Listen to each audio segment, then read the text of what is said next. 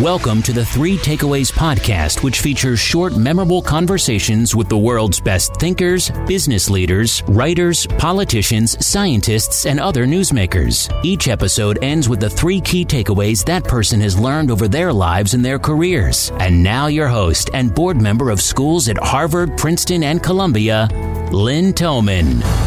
Hi, everyone. It's Lynn Thoman. Welcome to another Three Takeaways episode. Today, I'm excited to be joined by Tomas Chamorro Premuzic, who's going to share why he believes so many incompetent men become leaders. Tomas is an organizational psychologist and professor at University College London who studies leadership, personality, and behavior. Welcome, Tomas, and thanks so much for joining Three Takeaways today. Thank you for having me. Tomas, why do so many incompetent men become leaders? The main reason is that we don't care so much about competence. If we did, we would have self corrected or addressed the issue a while ago. But actually, we focus more on stylistic indicators of personality like charisma, confidence, etc. We are not very good at judging competence in the first place. So in essence, we focus on certain indicators that are false or fake signals of competence and often actually decrease competence in leaders. And they tend to be more common in men than in women. So in my research, what I find is that even the so-called gender or sex bias isn't so much a bias against women as it is a bias in favor of overconfident men who aren't as good as they think and mostly have these parasitic effects on their teams and organizations. Much of the popular advice focused on helping people become leaders is based on the premise that if people believe in themselves and adopt a can do attitude, that anything will be possible. What do you think about this? It doesn't cease to irritate me every time I hear it, even though I've written about it and I'm hearing it from you now for the 1000 times and it still makes my blood kind of boil. First of all, it's not true.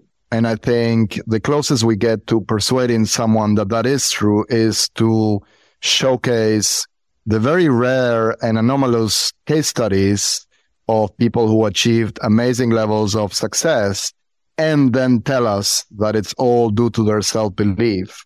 Clearly, at the same time, we are ignoring or omitting any evidence of the many people who end up in very, very bad and undesirable places because they believe they were better than they actually were. And the case that I spent a lot of time, which is the most interesting one and complex one, situations in which people do get to the top of an organizational hierarchy or powerful situations or positions of influence because of their self-belief without actually having the talents to back it up. And aside of them being successful and rich and influential, there are very few positive outcomes for everybody else. So in essence, in a logical world, we would get better at spotting actual competence, in which case we wouldn't spend so much time worrying about style. We would focus on substance. And even if you did that, you have to understand that self confidence or self belief or self knowledge is good when it's accurate. It helps for me to know that I cannot cross this busy junction or street because a car or train might run me over, or that I shouldn't actually volunteer to fly this plane, which has passengers, even though I feel that I might actually be quite good at it. The best degree of confidence is one that actually aligns with your actual competence. And especially because it might highlight an uncomfortable gap between where you are and where you want to be. The best degree of confidence is one that is in touch or in sync with our actual competence. Self awareness trumps self belief every time. But unfortunately, there are so many examples of people who get further than they should because of their self belief. And we all know how this ends up. I mean, it ends up with the leaders we have as opposed to the leaders we need. Is there a high correlation between confidence and competence? There isn't. So there's so much research on this and the research is surprisingly simple to conduct. You need to measure people's competence in a domain of achievement or performance. So it could be speaking Japanese or writing in French or algebra or mathematics or Latin or general knowledge, etc., etc. So anything that can be measured objectively and where you will typically get a normal distribution where some people are really, really good, some people are really, really bad, and most people are somewhere in the middle. And then you just ask people to self assess and to self rate on those specific skills. Now, the correlation across all domains, every domain that has been investigated is about 0.3, which in essence means that there is 9% of overlap between how good people are at something and how good they actually think they are at something. And we also know that women are somewhat more likely to underestimate their skills, but much more likely to estimate their skills correctly, with men being much more likely to overestimate their skills across these domains. If you leave the research aside and you want to look at the real world, it's interesting that in some simple areas like singing talent, you don't need to be an expert or to have a sophisticated psychometric test to evaluate whether somebody can sing or not which is why these shows like America's Got Talent or The X Factor are so funny because you have people who are clearly very full of themselves and they behave as if they were Pavarotti or Rihanna. And as soon as they open their mouth to sing, they're an embarrassment, right? But when it comes to displaying your skills or talents for being a leader, an executive, or a management consultant, the average judge or rater doesn't have a grounding or a solid baseline to actually evaluate their degree of delusion or overconfidence. And because of that, people will focus more on your style than your substance. And by the way, this happens especially with heads of states or presidents. What happens more specifically when we select leaders on the basis of their style, their charisma, and their confidence?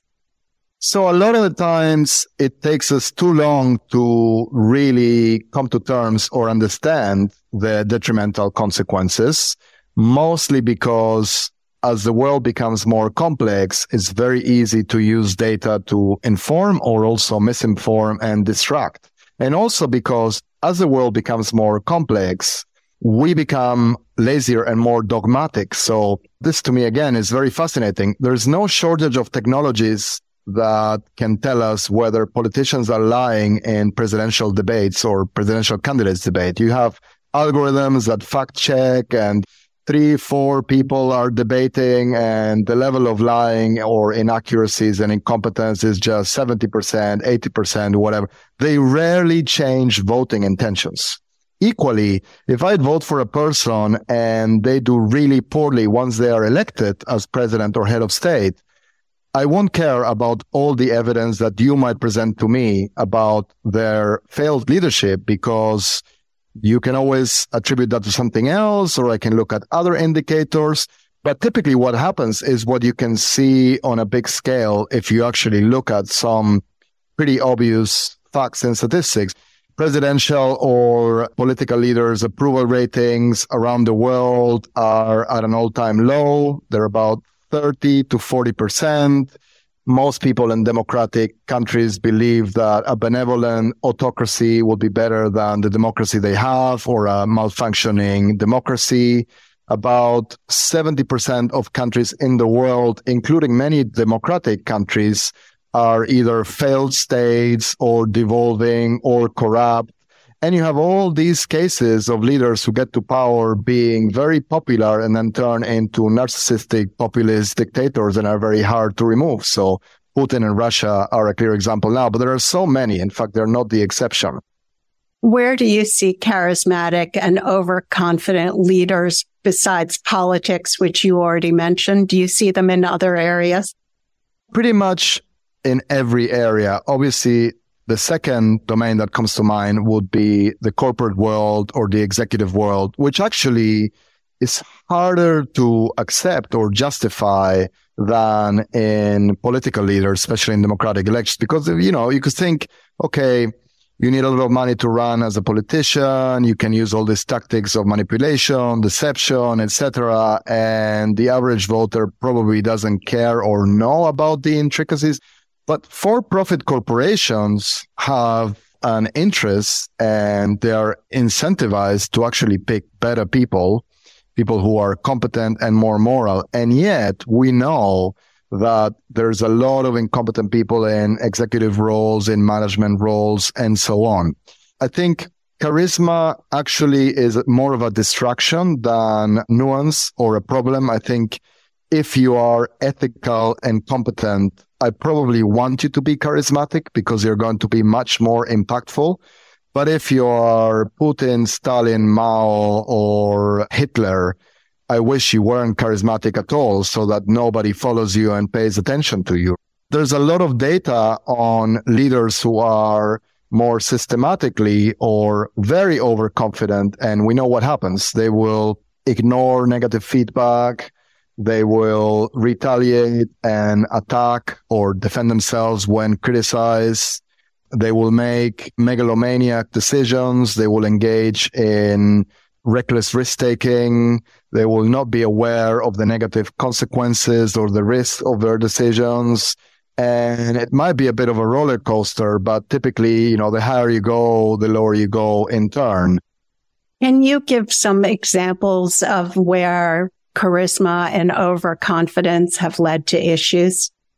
Yes. So I would say, look, I mean, the 2008 global financial crisis, you have overconfidence in the banking sector, overconfidence in the traders, brokers, analysts that were selling junk bond to people. And it was a big party, even overconfidence in the average consumer, which you might say, okay, people don't have the knowledge or education to understand the complexity of the mortgage market, etc. But consumers that thought that they could own a very expensive house, putting less than 1% down for down payment and, you know, you get rich without even trying. So I think there's systematic overconfidence here everywhere that if it hadn't happened, we wouldn't have had a crisis of those dimensions.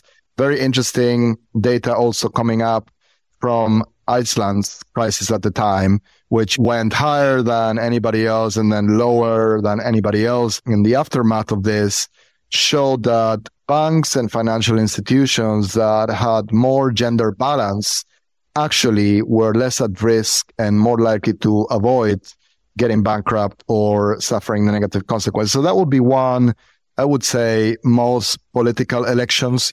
It takes a certain level of overconfidence in our leaders who emerge as messiahs and tell us that they're going to fix everything because it's all somebody else's fault and we don't have to do anything to enjoy the benefits of what they're going to do. is just basically naive and also overconfidence in our ability to improve things without changing ourselves.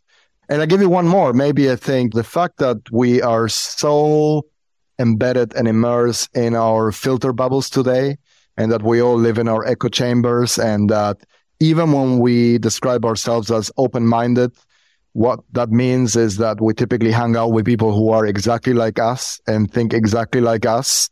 That's because we have overconfident in our own views and our opinions to the point that we aren't even able to engage in a discussion or interact with somebody who doesn't think like us and doesn't provide validation for our views. What are the best traits for effective leaders? And can you give some examples of leaders with these best traits? Yes. So I think technical expertise, learning ability, curiosity, integrity, self awareness, coachability, and humility. And how many people tick all these boxes? Well, I mentioned Angela Merkel in the book and today because she seems to be the rare case, at least in politics, of a modern leader who displays this. I think of the corporate leaders, probably Satya Nadella at Microsoft, the Microsoft CEO comes to mind now. I'm not religious, but I think the current Pope of the Catholic Church seems to display a lot of these traits and actually was brought in to change, if not the culture, the image or the reputation of the institution by actually contradicting a lot of the things that his predecessors did, which is also quite interesting because as my friend Gianpiero Petriglieri, who you should definitely try to have on your podcast, he's a professor at INSEAD, always says, effective leadership is always an argument with tradition. This is what's beautiful about leadership. Nobody is truly a leader to leave things as they are. If you really are a leader, you have to disrupt and kill what exists and replace it with something better. So you have to be a vessel for change, a vehicle or conduit for change. And that is fundamentally much harder than being a populist and telling people what they want to hear and maintaining certain aspects of the status quo. Anything else you'd like to add before I ask for the three takeaways? Well, maybe just that although the pace of change is frustratingly slow, 50 years or 100 years is nothing. It's a blink of an eye in the grand scheme of things, which is our evolutionary history. So I think we need to be patient. And as many people said, progress is not a straight line. And I do think that with some self awareness and some willingness to actually adjust and address these issues, progress is possible. And the three takeaways, Tomas. The three takeaways, yes. So, okay. So number one is that the best gender diversity intervention would be to focus on talent and not on gender. I think it's far more heretic to say that we don't have a meritocracy than to say that there is some bias in favor of men or against women. Basically, I think most people agree with the fact that the best person should get the job and that we should eliminate barriers for good people to get to these positions. But where we disagree is people think that's happening already. And I'm very much of the view that this isn't a reflection of reality. Number two is that we need to learn to distrust our instincts. And this is very, very hard because the vast majority of people think they are more intuitive than they are. And the same overconfidence that I attack applies to our overratings of our intuition. And some people are really, really intuitive, but that's because they're truly experts and their intuition has become data driven. The vast majority of people who describe themselves as intuitive are like the vast majority of people who describe themselves as funny or having a great sense of humor. They actually don't, only in their mind. and the third one is I'm going to be provocative and a little bit cheeky or controversial here. I have a lot of very smart female colleagues who are long term or long time feminists and have written great books, essays, articles, manifestos about gender and leadership and about bias vis-a-vis gender and sex differences. And many of them told me after I wrote the book and seeing that the book did pretty well, their reaction is you realize they're only listening to you because you are the overconfident man that you describe in the book, which I always feel, you know, touche, good point. And I always say in my case, science has actually made me a feminist in the sense that I am data driven. And there is this huge gap between the leaders we would have if we actually truly focus on data and potential. Tomas, thank you. This has been wonderful. Thank you. It's been a pleasure. If you enjoyed today's episode and would like to receive the show notes or get new fresh weekly episodes, be sure to sign up for our newsletter at 3takeaways.com or follow us on Instagram, Twitter, and Facebook. Note that 3takeaways.com is with the number 3. 3 is not spelled out. See you soon at 3takeaways.com.